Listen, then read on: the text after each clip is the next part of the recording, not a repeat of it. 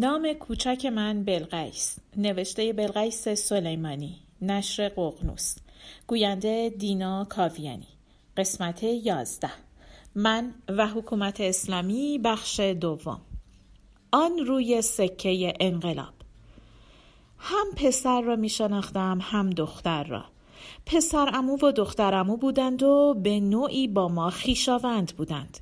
یعنی یکی از دخترهای فامیل ما با یکی از پسرهای فامیل آنها وصلت کرده بود. همه چیز خیلی سریع اتفاق افتاد. اول خبر دهان به دهان چرخید و شهر را پر کرد و بعد یک روز ما را به تماشای مراسمی بردند که نمی‌دانستیم چرا باید مسئولان مدرسه را تعطیل کنند و ما را با شعار و سلام و صلوات به دیدار آن ببرند. سابق بر این مسئله شاهد دو ماجرا از این نوع در روستای خودم بودم و کاملا آدمهای درگیر ماجرا را از نزدیک می شناختم. در یکی از این ماجراها دختر و پسر که از قضا خیشاوند بودند کار دست خودشان داده بودند و وقتی به تعبیر اهالی روستا شکم دختر بالا آمد و مسئله آشکار شد ابعاد فاجعه آمیز قضیه بر من و ما آشکار شد. به رغم اینکه دختر و پسر فامیل بودند پسر از ازدواج با دختر امتناع کرد. دلیلش هم این بود که اعلام کرد او در این ماجرا تنها نبوده. همان روزها بود که من و ما شنیدیم که قوم و خیش دختر دست به کارهای محیر العقولی برای از بین بردن بچه زدند ولی موفق نشدند. و البته پیشا پیش می دانستیم این بچه به تعبیر مادرم عمرش به دنیا نخواهد بود. چرا که هیچ حرامزاده ای تا به حال نتوانسته روی پای خود بایستد و با مردم چشم در چشم شود.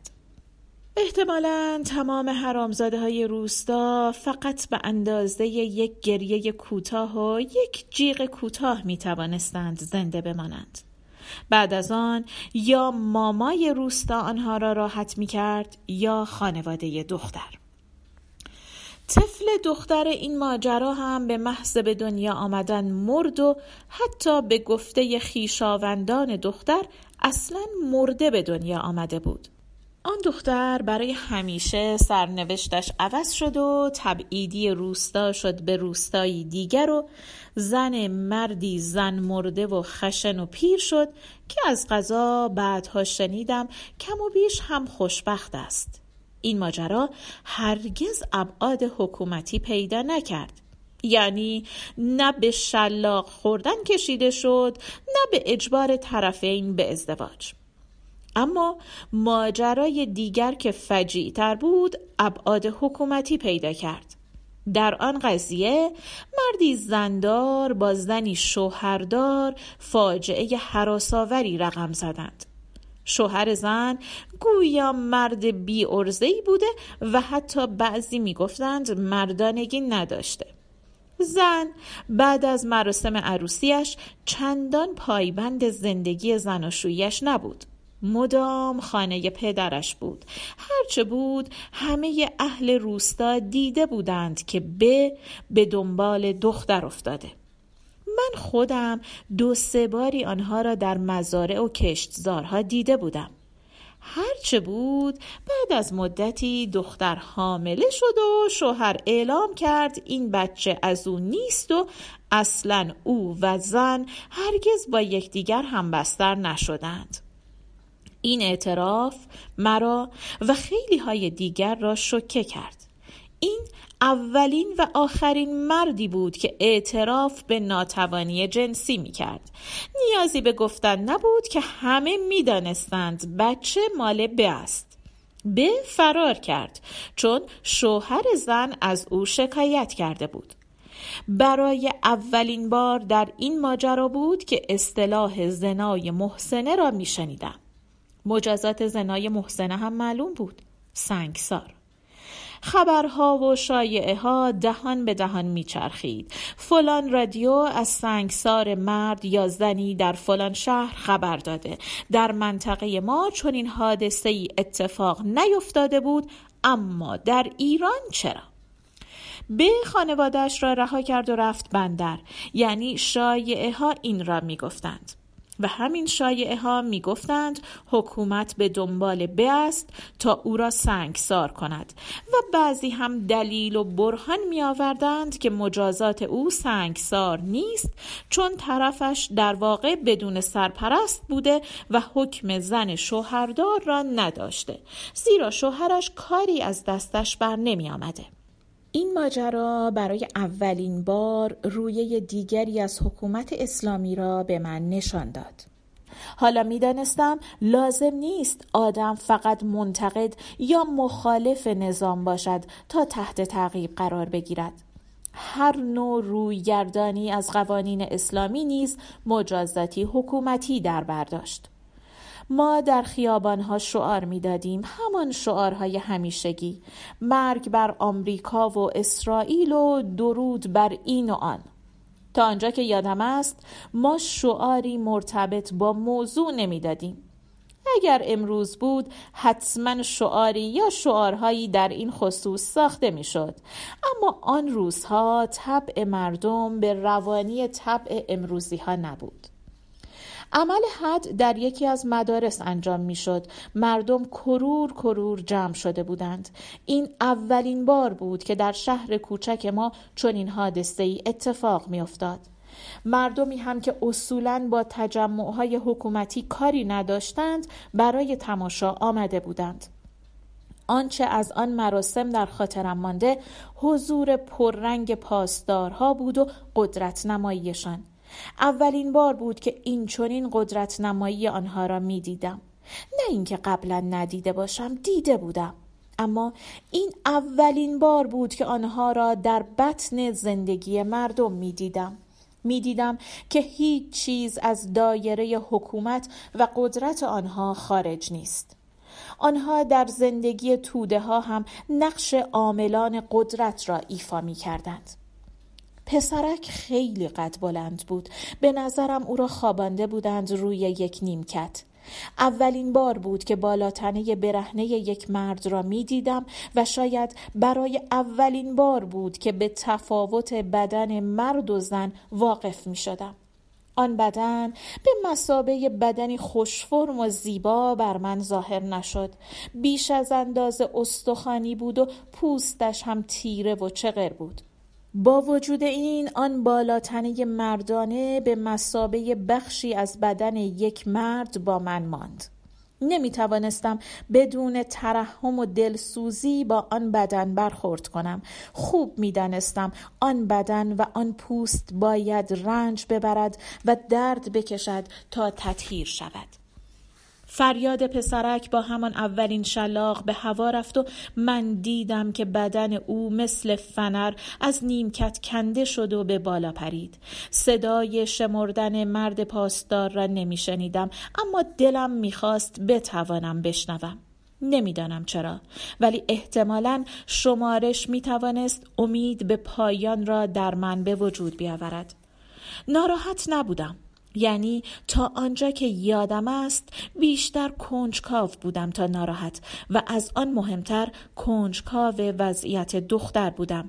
از این و آن درباره سرنوشت دختر میپرسیدم. دختر در زندان بود و قرار بود در زندان شلاقش را بخورد و آزاد شود. بعضی هم از عقد آن دو حرف می زدند یعنی آنها به رغم اینکه بچه ای در میان نبود باید عقد می کردند و من معنای این اجبار را نمی فهمیدم. این داستان را در رمان من از گورانی ها می ترسم آوردم. گروتسک وارد می شود. کتابخان بودم و خوره مسابقات کتابخانی مدرسه، سپاه، امور تربیتی تازه تأسیس و نهادهای گوناگون نظام که مرتب مسابقه های گوناگون برپا می کردند. همیشه هم جزو برندگان بودم و پاداشم باز هم کتاب بود. یک چرخه کامل با کتاب. کتاب میخواندم و کتاب پاداش می‌گرفتم دو تا از کتاب هایی را که پاداش گرفتم به خاطر دارم. یکی نهج البلاغه مترجمی به اسم اسدالله مبشری بود و دیگری معاد شهید دستقیب. با نهج البلاغه به نوعی دمخور بودم ولی کتاب معاد شهید دستقیب را هرگز نخوانده بودم. این کتاب به این دلیل با من ماند که مرا از یک سو شدیدن میترساند و از سوی دیگر به مسابه کتابی داستانی و جادویی بر من ظاهر می‌شد. توصیف دست غیب از جهنم توصیفی گروتسکوار بود. عجیب! شگفتآور و انزجارآور و در عین حال تهمایه ای از تنز با خود داشت آنچنان که بچه ها با خنده و شوخی از آن صحنه ها حرف می زدند. یکی دیگر از صحنه هایی که به یادم مانده حضور فردی روحانی برای سخنرانی و اهدای جوایز ما کتابخان ها بود. آن روحانی مردی تنومند و خوش سیما بود اما شگفت این که پشت به ما سخنرانی می کرد یعنی پشت به تمام دانش آموزان و مسئولان مدرسه و معلم های آن. بیشتر به این دلیل این رویداد در خاطرم مانده که عادت داشتم به چشم و دهان سخنران نگاه کنم تا سخنانش را بفهمم. به همین دلیل از سخنرانی آن آقای روحانی چیزی نفهمیدم. یادم است پر از خشم و انزجار بودم نه به دلایل ایدولوژیک که به خاطر عادت خودم. این نوع رفتارها آن روزها کاملا عادی شده بود. مثلا کسانی از سپاه یا نهادهای حکومتی را می دیدم که با مربی تربیتی یا مسئولان مدرسه در حیات یا حتی جلوی در با هم حرف می‌زنند در حالی که هر دو تقریبا پشت به پشت ایستادند. این طرز ایستادن و نگاه به نوک کفش ها را اولین بار با حضور یک مربی تربیتی رفسنجانی در مدرسه دیدم. یعنی بومی ها خیلی در قید این ادا و اطفارها نبودند اما با حضور این شخص آنها هم کم کم یاد گرفتند.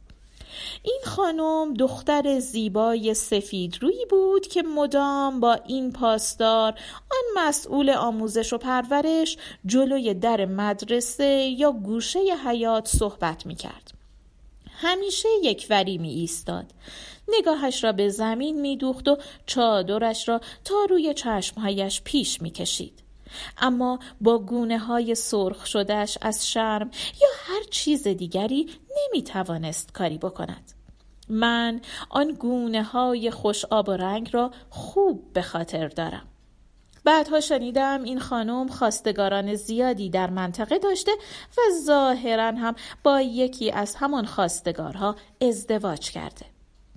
یکی دیگر از معلم هامان که رفتار عجیبی داشت معلم ریاضی سال اول دبیرستانمان بود که موقع درس دادن به سقف یا دیوار پشت سرمان نگاه می‌کرد. هرگز به ما نگاه نمی‌کرد. او بعدها با یکی از همکلاسی هایمان که گویا از خیشاوندانش بود ازدواج کرد و شگفت اینکه حدود 25 سال بعد دختر او را در یکی از جلسات سخنرانی هایم در تهران دیدم. دختری کنجکاو و معمولی بود. اهل چادر نبود و فلسفه می‌خواند. من آن سال برای اولین بار در عمرم از درس ریاضی تجدید شدم.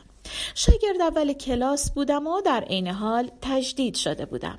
البته استعداد ریاضی نداشتم اما خودم فکر می کردم نحوه رفتار معلممان و اینکه من نمی توانستم با او چشم در چشم بشوم باعث تجدید شدنم شده. ما با هجاب رفتار دوگانه ای داشتیم. در روستا اصلا در قید هجاب به معنای حکومتی آن نبودیم. در مزاره همان جور کار می کردیم که پیش از انقلاب کار می کردیم و مثل مادرهایمان هرگز بدون روسری یا چارقد و چادر نبودیم.